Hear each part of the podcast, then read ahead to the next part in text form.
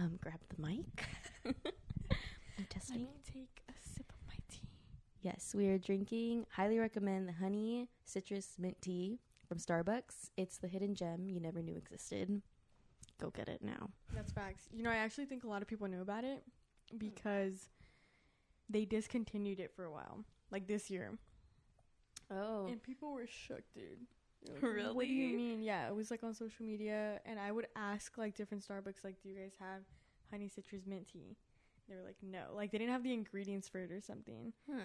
But there was this one time, this really kind guy was like, I have worked at Starbucks forever and I can kind of recreate it. So he did it, and it wasn't like one hundred percent this, but it yeah. was close, and I was I was really happy. Wow. But then they brought it back, so. Okay, here I am thinking it's a hidden gem. How blessed am I to know about it? It's like the whole world knows about it. That sounds like the story of my life. I feel that way with movies. I'm like, dude, you have to watch this movie. Because I'm not like a big movie person. And people are like, dude.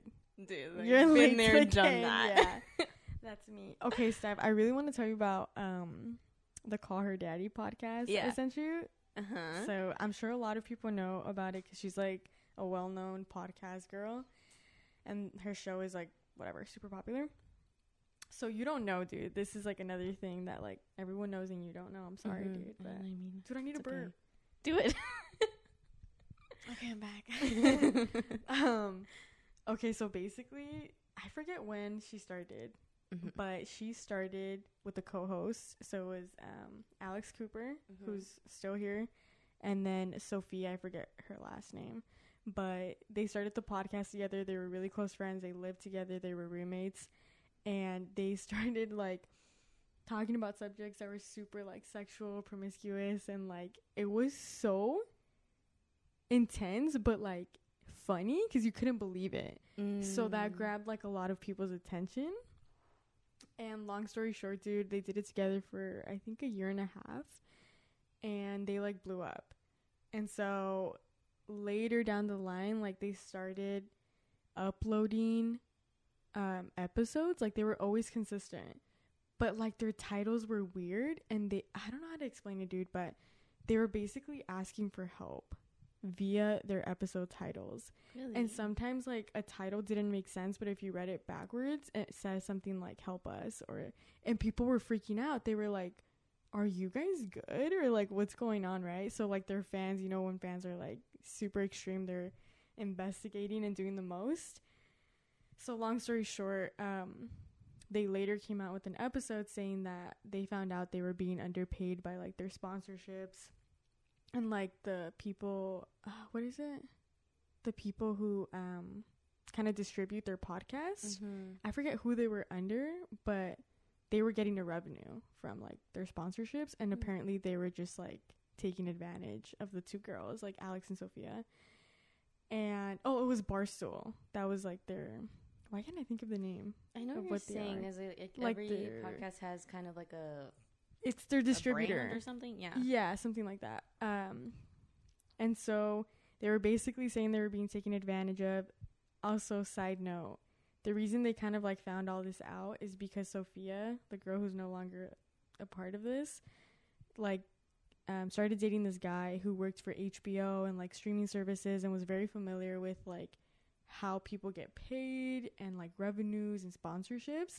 And he reviewed their contract or something, and like basically he was like, dude, you guys are being like taken advantage of, like bad. Mm. So they were confronting like Barstool. And long story short, dude, he got in the middle of this, like this boyfriend of Sophia's. And it was such a mess, dude.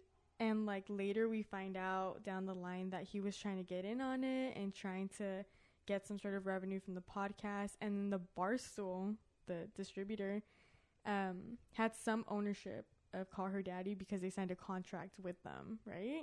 So he makes an, his own episode, uploads it to Call Her Daddy, and like spills the tea, dude. And he says everything, and saying how like the drama was between them, like the two girls and the boyfriend. Um, and he literally said their first year, these two girls individually were making five hundred thousand dollars. They were not being ripped off. I don't know what they're talking about. And basically like Sophia's boyfriend was trying to just like manipulate the whole situation because he wanted some profit of it. And like it what caught, a mess. It was a mess, dude. And Sophia obviously is like on the boyfriend's side, and like it ruined their relationship.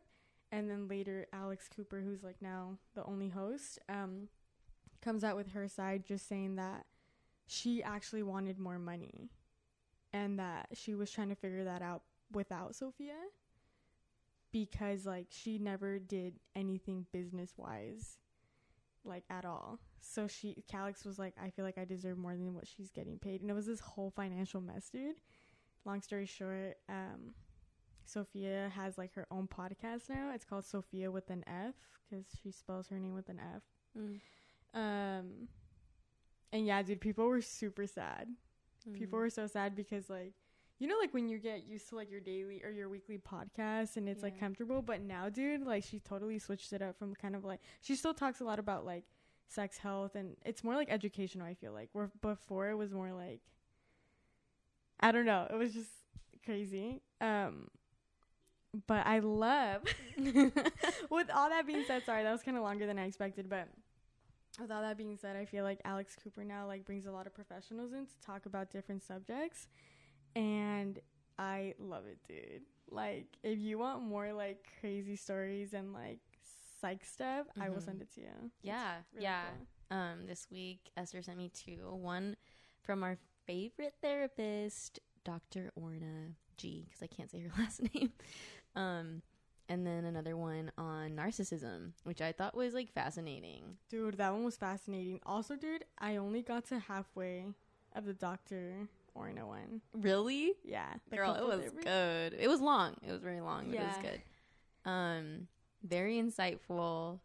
It kind of opened my eyes to see. The narcissism one was about like parents who are narcissists, and that was like, I think it opened my eyes to see what it must be like for these kids, because it's just it, the things, the examples. So the doctor that wrote a book about it, she had a narcissistic mother, and so what she was explaining, like examples in her life, I was just shocked, and honestly uh just like really sad for her. I couldn't believe like a mother could say that to a child. Uh, like it's just really hard, and um yeah, but I think insightful, like to understand other people, and maybe I don't know if somebody comes with that experience. Um, at, at the end of the episode, she said, like the best advice for maybe if a friend is going through this is just believe them. So I just took that with me. Like if this would ever come to me, is just believe their story, because I think oftentimes the kids aren't always given like the upper hand, and so like. Yeah, that, that podcast kind of made me more aware of that kind of, I wasn't really, I didn't know much about that dynamic, so, yeah. Yeah, dude, that was crazy, and I felt like it was so insightful. I shared it on my Instagram story, and this is, like, the only thing I'll say about this, but, dude, I got so many replies from that story that I posted, saying just, like, I had a few people saying that they were grateful I shared that, because first of all, they'd never heard of that podcast, and second, like they related to everything the lady was saying, and they were like, I never like would have thought my mom or dad was like a narcissist. So like that, like that I was kind of proud of myself for posting it, because I was like debating on it, but it reminded me that social media can be like a place where we can help each other and expose each other to like hard but important real stuff. And then um, I was just shocked, honestly, by how many people replied to it. And it was kind of scary, because I was like, dang, like, there's a lot of people that are going through that. Yeah. Mm. And that people who are actual, like, narcissists and, like, I don't know. That's, like, a whole thing. But, yeah, ugh, it's heavy. I know. It is heavy. And that's that. That's that. um... Do we want to talk more about Orna, or should we go straight into the book topic? You tell me. Okay, I just wanted, uh, what did you take away from the, um, if you don't know who Orna is, or Doctor Orna, she's the couples therapist that we've talked about before in the past. If you didn't hear that, then overall, she's a, couple ther- a couples therapist, uh, and she did an episode two in the same podcast, and I'm just curious what you, what resonated with you. Well, first of all, I thought it was interesting. She's like the same. Yeah. Like, like on the show Couples Therapy, everyone, you have to watch it. You can buy it on YouTube, and then it's on Showtime. Mm-hmm. But she's the same. Like, yeah. literally, she's the same. So I was, like, glad to still connect with her like that. I'm, like, acting like I know her. But um, I'm glad my friend was still the same. I'm glad she wasn't different. Um, no, but actually, one thing that stood out to me, like I said, I only listened halfway. But Alex, at one point, was talking about that she doesn't do good with change. Mm-hmm. I don't know if you remember that. Mm-hmm. So Alex is the host, people. Um, she was like, yeah, I don't do good with change, like, blah, blah, blah. And then Orna stopped her and was like, or do you, no, wait, sorry. Alex said something like, I don't like to fail at things. And Orna was like, wait, or do you just not like when things end? Yeah, she said, did it fail or did it end? Yes. And I was like, dude, that's, like, what I loved, because mm-hmm. I feel like that was such an Orna moment. Yeah. Like, yeah, of course you would say that, but it was so good. And then I was like, oh my gosh, like, do I just, like, not like that things end? Or yeah, the definition of failure, like, changes. Like, she yeah. challenged that. Yeah, yeah. That was good. She was getting her own therapy in that yeah. moment, dude. Um for me, I wanted, it's so simple, but what stood out to me was her um her way of not feeling like she needed to respond with many words. Like, there is times when Alex would say something and she goes, yes, and complete silence. And I just feel like words are powerful. And I saw her, like, ease, and just, she was relaxed and didn't feel like using more words would make her response any more uh, profound. That was refreshing. Yeah. yeah. I thought the same thing, dude. She was just, like, confident and was like, yeah, no, yeah. whatever. I yeah. liked that, because I think sometimes we try to over, like, explain or just fill in space with empty words, and her words weren't empty. yeah. That's good. It yeah. was good. I love her, dude. Okay. Anyway. Transitioning to transitioning. the next therapist we love. Meg Jay. Meg Jay, dude. Period. Period. Okay, dude, I feel like I, I actually sound oh, wait, like can I just say, I'm sorry if you hear the squeaking of my chair on here and there. I didn't know it was so squeaky. Okay, go on. I was going to say, I feel like I sound like a broken record, dude. I cannot recommend this book enough. Like, sorry if you've heard this a million times, whoever you're listening, whoever's listening. But The Defining Decade. The Defining Decade. Why your twenties matter and how to make the most of them now. Listen up, twenty-somethings. This episode's for you. People are and like, for what us. Are twenty-somethings? Um, okay, it's like, what, what, what is that thing that makes you recommend it? Like, what is that thing that stands out to you that you're like, please read it? Okay, dude, let me tell you something. I think there's not one thing. There's a few. Okay. But I think, okay, everyone knows growing up and going to school and being in sports, it's such a structure, and you don't realize it until you no longer have it. Mm-hmm. And so being a young adult in your twenties, I feel like when we're in high school and we look at our twenties, we just think like, oh my gosh, like, we're going to have it together, and like, I'm going to be graduated from like college if you go, and I'm gonna have a job, and like, you just feel like it's simple, yeah, and like, whatever. But when you realize you lose all that structure and you literally, like, your life is up to you, it's like overwhelming. And like, people, I feel like if you're in your twenties, like, you understand that, like, anxiety filled, like, what do I do, like, what is my purpose, where do I go? Mm-hmm. um And that can lead to anxiety and depression, and es- especially now with social media, like, comparing where you're at to other people, like, that just adds to it. So, like, my thing is that Meg Jay tells you how you can be happy in your twenties and, like, even beyond that. She sets, like, such a foundation of, like, what your twenties can be, um, for you to be content, happy, find your purpose now. And then, like, there's this one line in the book, but she says something like, people need to realize that um, thirty is not the new twenty because forty is not the new thirty. Mm. You know, like, you're not, like, time doesn't stop for you. So if people are like, oh, my twenties are to have fun, um, and whatever, by the time you're thirty and then you want to start your life then, like, she says something to, like, do you want to start your life in your thirties or do you want to live your life in your mm. thirties? Mm-hmm. And not saying you can't live your life now being in your twenties, but you're setting yourself up for more stability, the opportunity in your thirties and forties and beyond to, like, look for happiness, like, beyond your career. Does that make sense? Yeah. And so, like, for me, it's just, like, she, like, points out, it's, like, tough love, dude. Mm-hmm. It's tough love, and she gives you the freedom to choose, like, your own structure. And, like, I just, like, love her. And overall, I love her. Dude, like, okay, and, okay, that's just, like, one. But second, it changed my life. Mm. Like, actually. Yeah. And, like, she talks not only about, like, your career, but she has a section on love. She has a section on your body and mind. And it's just, like, everything. I don't know, dude. I no, know. I definitely second that. I am really grateful that you gave me this book. I think it was a wake-up call to really see how fruitful my twenties could be. And I think throughout the book, reading it, I, the question I would ask myself is, who am I becoming?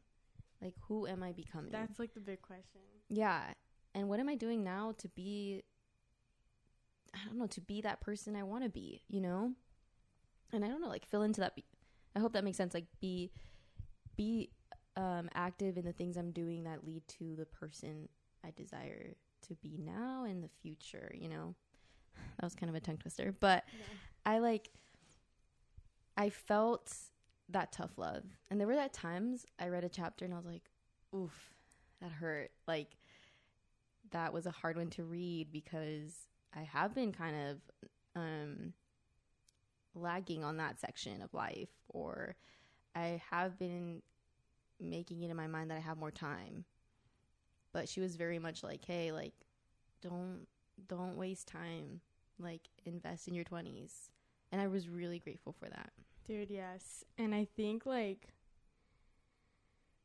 I think I told you, Steph, this, that one thing that, like, uh, someone who reviewed it, like, another author reviewed this book, said it perfectly. Like, took the words right out of my mouth. They said Meg Jay has um, the voice of a novelist but an ear of a therapist. Mm-hmm. And, like, that's something else that this book is, like, well known for, is that she gives you that tough love and she, like, tells you all these things, but she follows up with, like, facts and stats and, like, current research.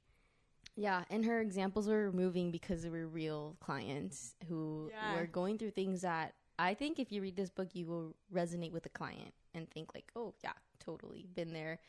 Um and I, I appreciated that she added in these, like, snippets of people and their experiences, because you really do see, like, just as they were able to change their life by making some d- different decisions and all that, like, you're capable of that too. um I do have, though, I I felt like I knew we were going to talk about this today, and I felt something, like, in my heart to share that I feel like is important to also add into this book. Um tell me, dude. Yes. I feel like there's a lot of us, especially in our twenties and maybe even in our thirties, who feel like, I'm behind, I messed up, and is there ever going to be a time to, like, change that? And maybe those who are reaching their thirties are thinking, like, if they would read this book, I know they'd probably feel like, shoot. um, and I guess I felt like I wanted to just share, like, at the end of the day, you're you're not a statistic. Um, and you you have a very unique life, and um, I feel like your timeline may sometimes feel, um, you may feel like, why is my timeline like this? I'm doing all the right things. I really am trying, and I'm still not where I really want to be. And I, I guess I just felt, like, compelled to say, like, remember that, um, yeah, that you're not a statistic, and that even if you may feel like, dang it, like, I am struggling, and I, like, according to the statistics, I'm now gonna have, like, a sad life, like, that that's not true. and that um, even in your thirties, you can still be fruitful and you can change your life at any point. Um, and I think I thought a lot about my faith too. Like, I, I do believe, like, God has, like, certain seasons in your life. And someone in their twenties may be um, thriving, and you might may have not experienced that, but your season is yet to come too. It It's still there. It's just God has different seasons for you and different timelines. And that's why even when it comes to comparison, like, just because this person, maybe they maybe they got that job sooner than you. Maybe they got that relationship sooner than you. Maybe they have a family already and all these things that you desire now. And it's like, I guess just that reminder that, like, y- that might not be here yet, but if, as long as you're, like, putting in the work, doing what you can to, like, be intentional with your life, like, it's not too late for you. Dude, yes. I love that you said that, and I agree with that, like, one hundred percent.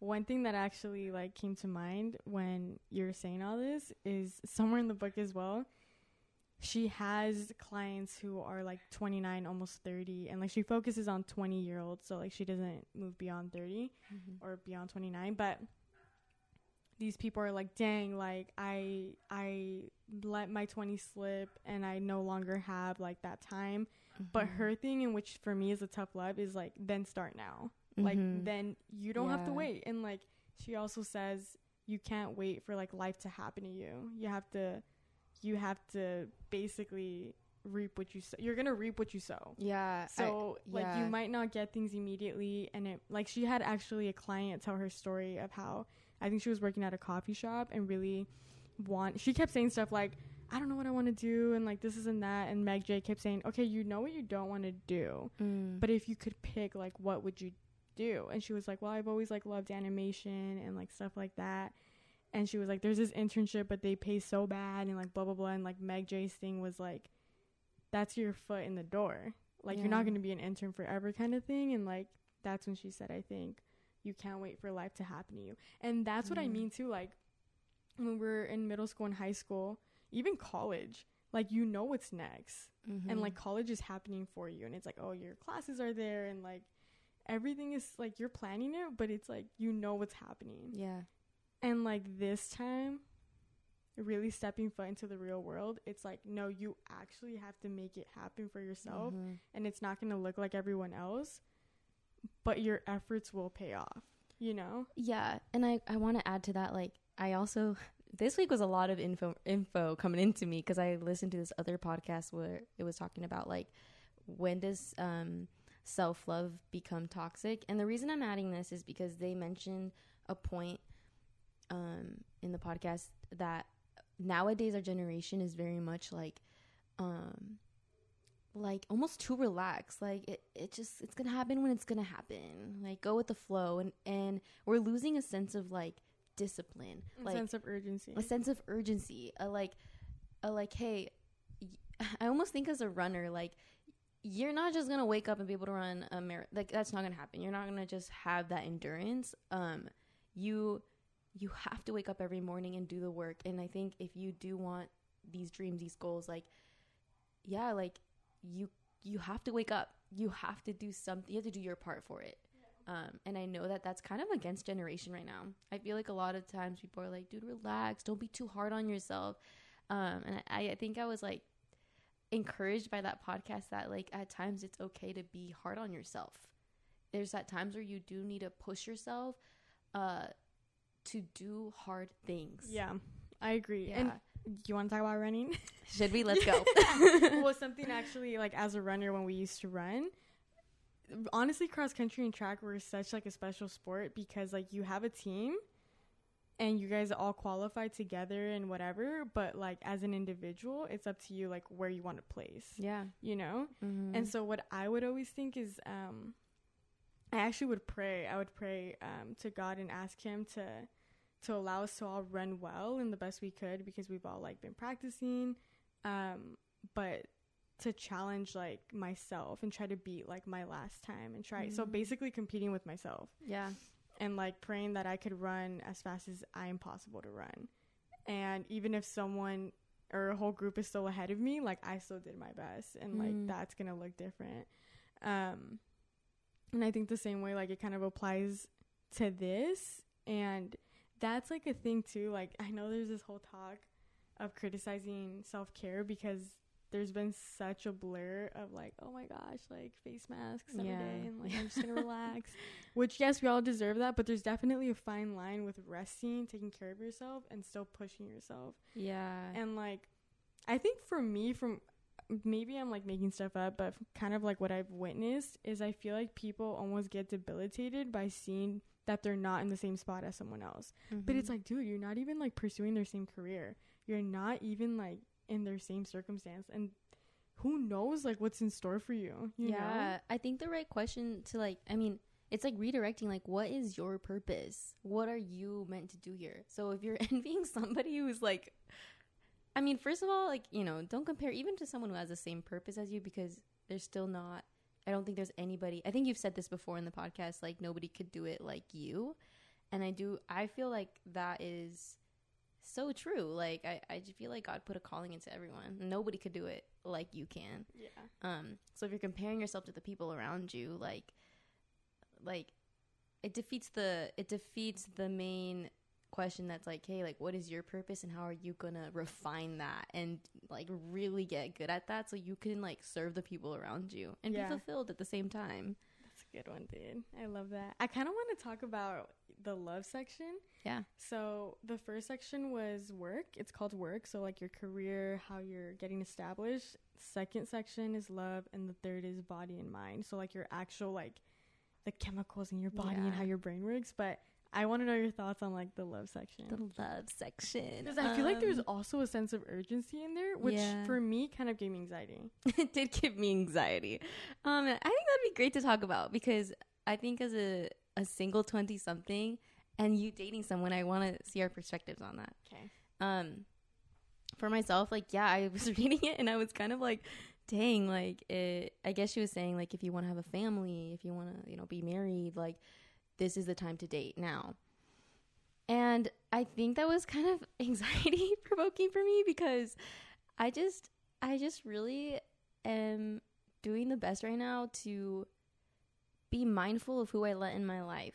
And I think with that doesn't leave like many um, opportunities, because I'm not just like, I think I'm not just dating to have like fun, and, you know, I'm very like, I'm being very mindful. So I think the slow progress has made sense to me as to why, but like I've been very um secure in that, and actually really proud of myself of being like, you know what, like I know that like I I really want to have someone who's like really, you know, mature, and just like I I I think it's good to have some standards. Yeah. I mean, obviously don't make them impossible, but I think it's good to have like some decent standards.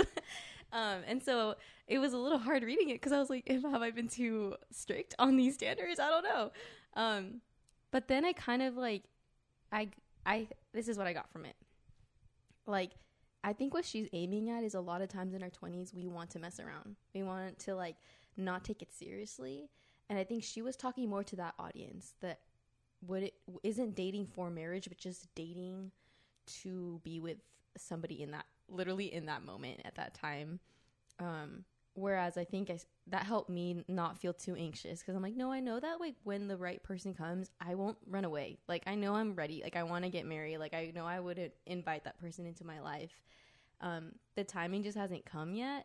And again, bringing back my faith, I was like, I have like so, like, I really have strong faith and trust that like the right guy is coming at the right time. And I'm going to keep on working on myself. And like we said before, like becoming the best version of myself and the person I think that guy is seeking for, just as I expect that from him. Um, so like, that was kind of my thoughts on it overall. That's a good one. Dude, yeah, I think I got... anxiety for different reasons, but I think for me there's a chapter within the love section that talks about picking your family. Ooh. And so basically, long story short, read the book. um, she talks about when you date someone, like to get to know their family and their circle, because let's say you do marry them, um that's the family you're picking. And I feel like, well, we've made a podcast before, you and I, Steph, of like you pick your family, but we were talking about more friends. friends yeah. But she, Meg Jay, is talking more about your in-laws and your sister, brother-in-law. and how like that's going to be your kid's family and like your fam- whatever, right? Yeah. That gave me anxiety because overall I think I have a messy family, and so it gives me anxiety for like, so I am dating right now and I have a boyfriend, but it gives me like, it makes me feel bad. Yeah. Does that make sense? That makes a lot of sense. And hmm, I want to say like, that's why I bring back like, you're not um, a statistic or like, um, you're not just like a number in this research article. Like every relationship is very unique and different, and the love that one receives in that is also so special. Yeah. And I think one of the loves that I think is really special is seeing somebody who comes from a messy background and someone who might have more of like a family you maybe desired growing up, and seeing that kind of like redemption, like that is special in itself too. And that's why sometimes I was like, oh, I hope people don't get too caught up in being like, shoot, like I'm not aligned with whatever um like whatever she analyzed or constructed as the best kind of relationship, because I felt like people are too um unique, and stories of redemption and change are just way too powerful for them to be defined by like something like that, like yeah. like a family you pick, like, oh, I don't have a good family for them to pick now, therefore I'm not desirable. It's like, that's not your worth, and that your family does not define you. That's encouraging, dude. It makes you want to cry. Well, I want to give you a hug now. I'm shy, Steph.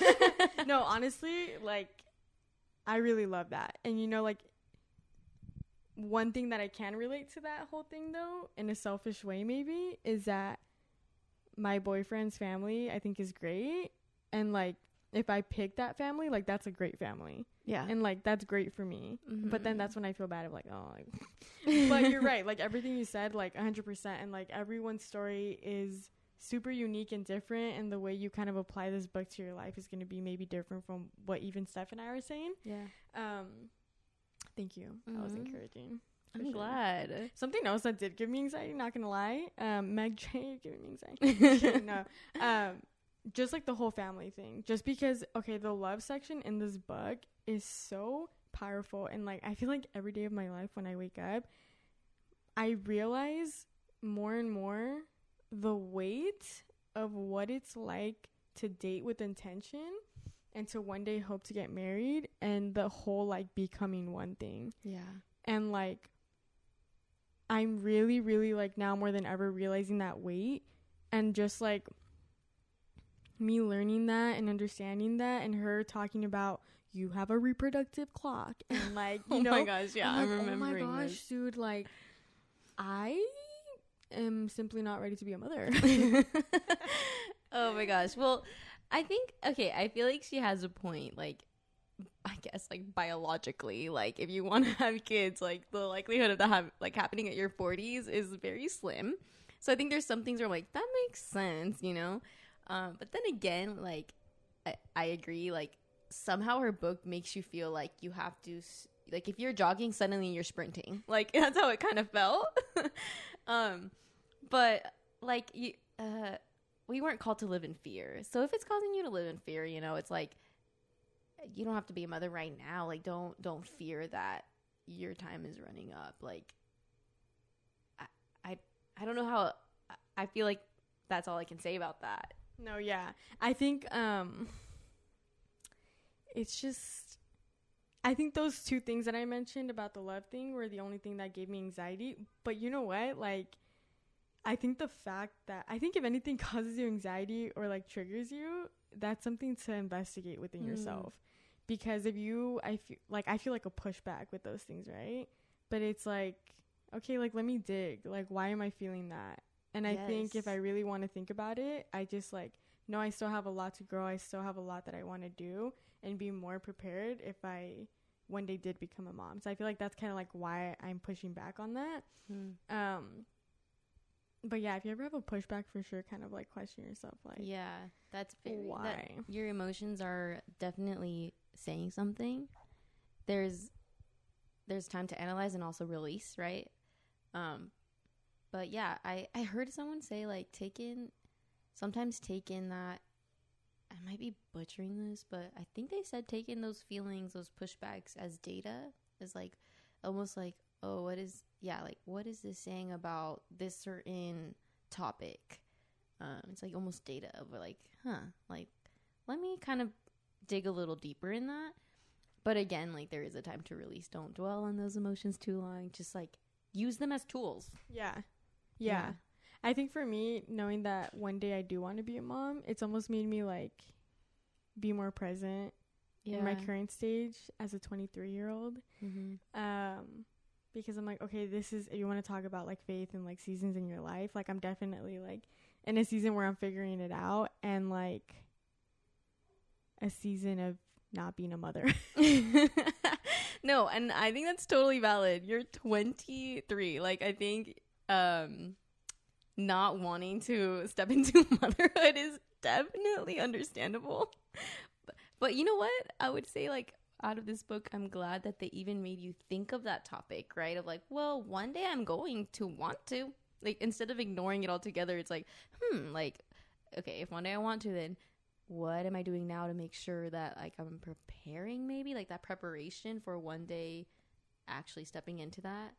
Um, yeah, that's a good point. And you know what? Like, honestly, I feel like everything subconsciously that just, but I'm talking to you, Steph. Mm-hmm. I feel like what we're doing is kind of funny because I think it is preparing for that, because we often talk about like the work we're doing and our education and whatever, like we are doing this for our future family and like future generations. So I feel like we often like we're prepping. We like um sneakily talk about that. Mm-hmm, mm-hmm. I think it's good. I think it's good. I think it's good too. And honestly, like I think overall, like her point with the whole like reproductive clock, and this is like for men too. She's not just like coming at women, you know, like have kids and like whatever, yeah. you know. Um, definitely for men, like there's like a whole health thing too if they wait too long. But I think what she's getting at is to think about it. If yeah. it's something you want in your life, like you don't want to be like down the line and then, you know, be a little older and have all these complications, how she mentioned a lot in the book,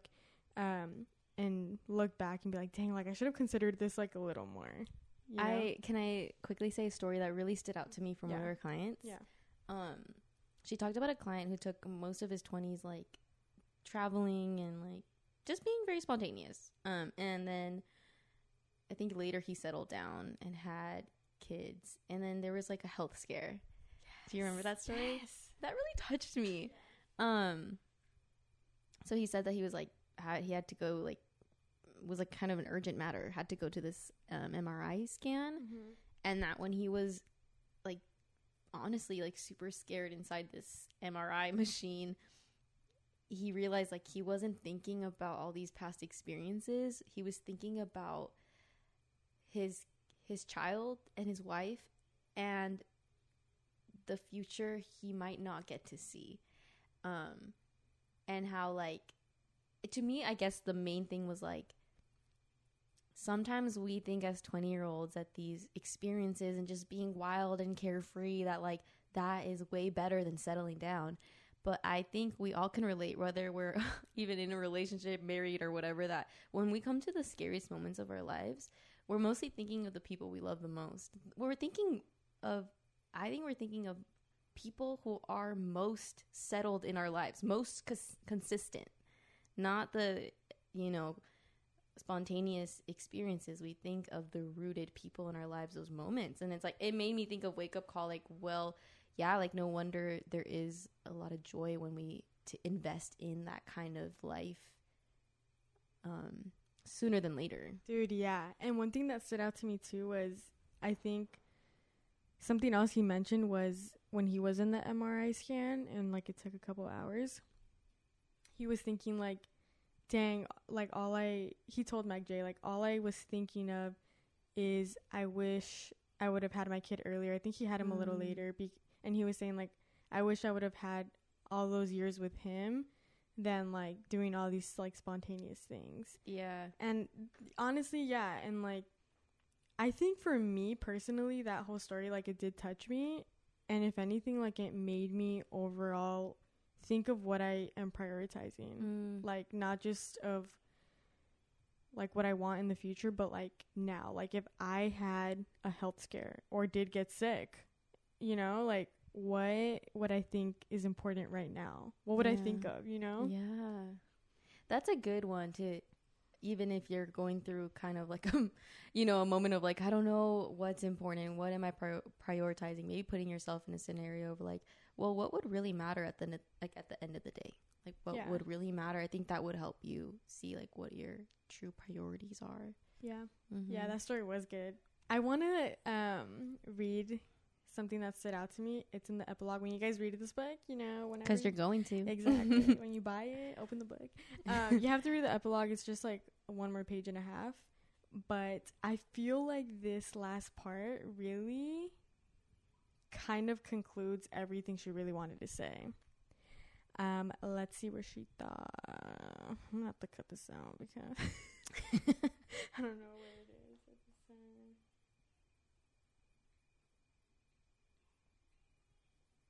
Okay. Ready? So this is how she kind of ends it. And I feel like she ended it with a bang, dude.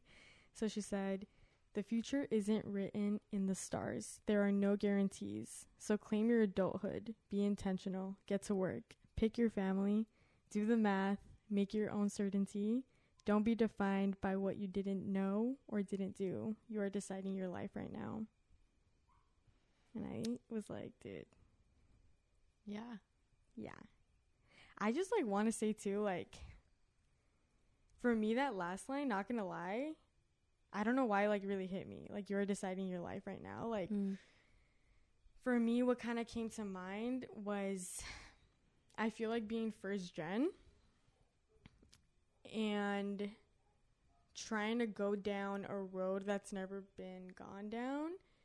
Personally, I feel like people who are first gen or whatever um have to work a little harder, and that's just like the reality of it. Like, you're setting your foundation for future generations here.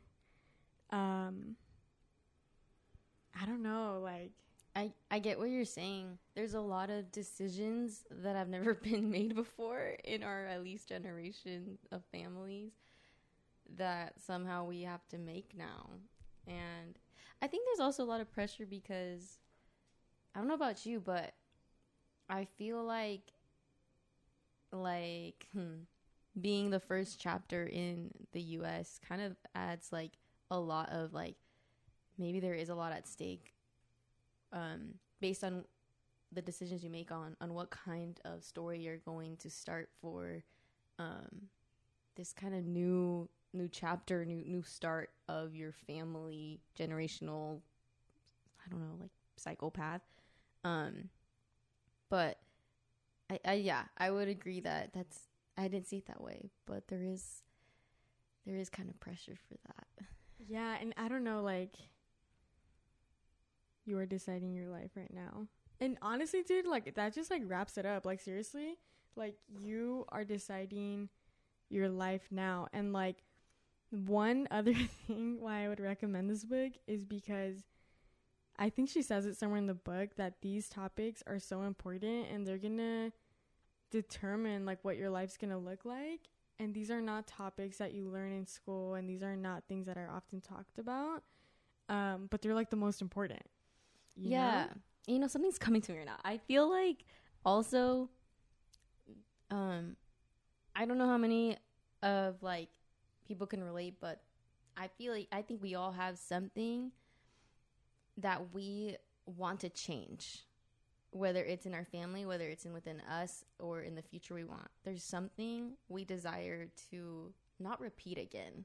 And sometimes I think a lot of us know it, but don't necessarily take the actions to do it. And I guess this ending, this last line is, hey, like, you have that free will. Like, you can make decisions to change what you want to change. You you have that. And what is it? What is it within you that you don't want to repeat again? Hey, you can actually not repeat it again by what you do with your life. So get on it now. Dude, yes.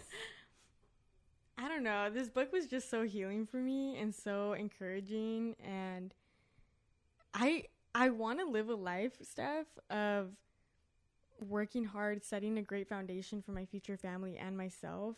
And yeah, I want all that, and I want to make things different than what my family's used to, but I also want to have fun, and I want to have great experiences. And like, I think having such a great foundation of what Meg Jay is saying is going to like allow me to do that. Mm. And it, that's like what excited me about the book, that like, I don't know, you literally get, I can't stop saying it, like you decide your life. Yeah, I think, but then again, I will I'll say like there's only to a certain extent that you could do that. Like there's also another part of your life that you, you can't, you know, you don't have control over, which is like probably what? For the best. Like what? Like I think, I mean, I feel like there's parts of your life that you don't know why they're happening to you. Um, and that, that, that you, I guess for me, I would say I would just have to believe that despite this being bad, that like, and I, I didn't decide this, you know, but now it could be like, I think of families, like they didn't decide uh, a, an illness to come, but now this is their life. Um, but I guess for me, it's like, do what you can. And then also like, whatever may come that you can't control is like, um, I guess learning to like to the acceptance of those things. I hope that earlier when I was kind of saying like at times when you're frustrated, why is this season in my life, is, is learning that like, not to give up hope on what you can do, and that like trusting um that it that there is purpose in even the pain of some seasons that you can't control. Yeah. Um and some things that may feel hard. Um um and again, this book what that's why this book was really uh a lot of emotions for me, because I think I think to wrap this all up, like there is a part where it's like, you know what, there is a certain extent that you can you can do certain things. And figure out what it is you can do and do it.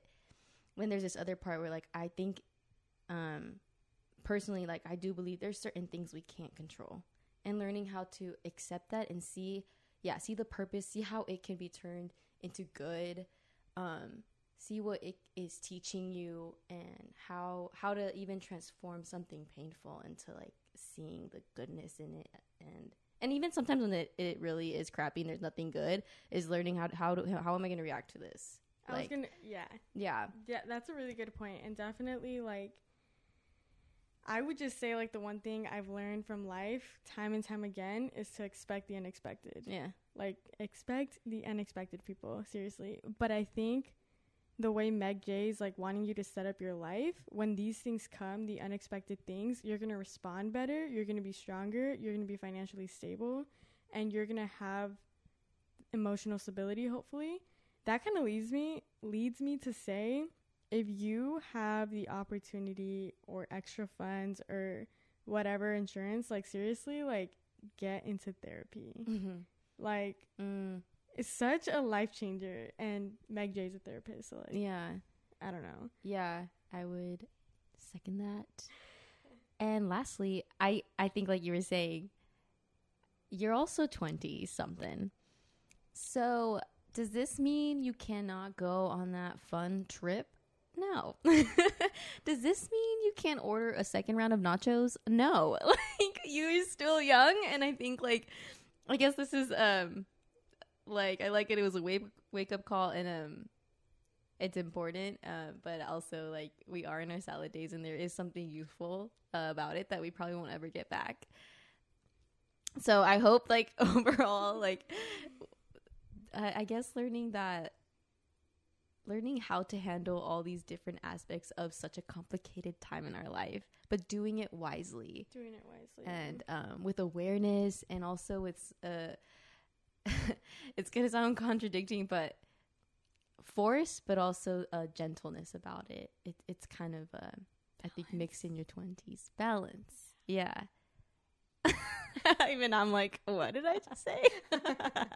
Well, dude, I feel like I am so happy you read it, and you finished it so quickly, which I, I was know, surprised. I was hooked. Happy. Um, can't recommend it enough. That's the last time I'll say it. Yeah, yeah. People are probably sick of me because I'm like, no, I I didn't even think you'd say. Did you? But when you were reading it first, were you saying a lot about it? Because I did. I've been saying so much about this since like twenty twenty. Wow. Especially to my close friends, they're probably like, okay, but I'm not gonna stop until people read it, dude. But you know what, Esther, I am so grateful for the fact that you that you have that mindset. I think it's not only just a reflection of the way you care about people for them to read this and learn like how to make the best of these years, but I think it's a reflection. I'm like, I'm not surprised. Like you, I think even before reading the book, have always been investing in your twenties. So, um, I just, yeah, I'm grateful for you. I'm grateful that you recommended this book, and I do feel like I am a better twenty something because of you. So, gosh, dude, thank Meg Jay. Don't thank me. Well, that's all we got for you. That's guys. all we got today. And thanks, um, Steph. That was that was sweet. Mm. I yeah. I guess that's it. See you next Tuesday. Bye. Bye. That was a good one.